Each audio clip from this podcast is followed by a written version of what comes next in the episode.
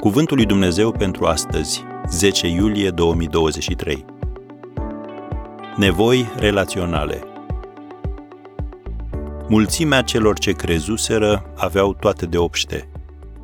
Faptele Apostolilor 4, versetul 32. Când citești istoria Bisericii Noului Testament, ești fascinat de creșterea explozivă și de minunile uimitoare care aveau loc. Dar există o componentă pe care nu trebuie să o pierzi din vedere. Ascultați. Niciunul nu zicea că averile lui sunt ale lui, ci aveau toate de obște. Căci nu era niciunul printre ei care să ducă lipsă. Toți cei ce aveau ogoare sau case le vindeau, aduceau prețul lucrurilor vândute, apoi se împărțea fiecăruia după cum avea nevoie. Am spicuit din Faptele Apostolilor, capitolul 4, de la versetul 32 la 35.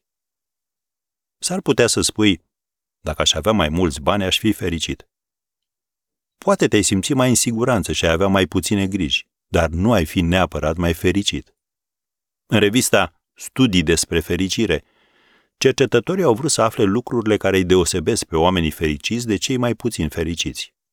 Un factor separa în mod constant cele două grupuri. Și nu era vorba de cât de mulți bani aveau, nu era vorba despre sănătate, securitate, aspect fizic plăcut, coeficient de inteligență, succes în carieră. Ceea ce făcea deosebirea dintre persoanele fericite și cele mai puțin fericite era prezența unor relații bogate și profunde, aducătoare de bucurie și pline de semnificație. Profesorul de politici publice la Harvard, Robert Putnam, și cercetător în problematici sociale, scria Singura descoperire comună a cercetărilor de o jumătate de secol asupra mulțumirii în viață, nu numai în Statele Unite, ci în toată lumea, este că fericirea este cel mai bine previzionată de lărgimea și de adâncimea conexiunilor sociale ale omului. Am încheiat citatul. Dar tu poți cunoaște mulți oameni fără să fii cunoscut cu adevărat de către niciunul dintre ei și să ajungi să te simți singur.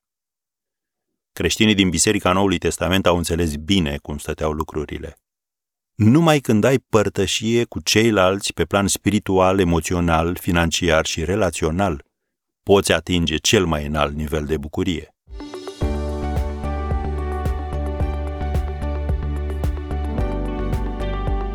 Ați ascultat Cuvântul lui Dumnezeu pentru astăzi, rubrica realizată în colaborare cu Fundația SER România.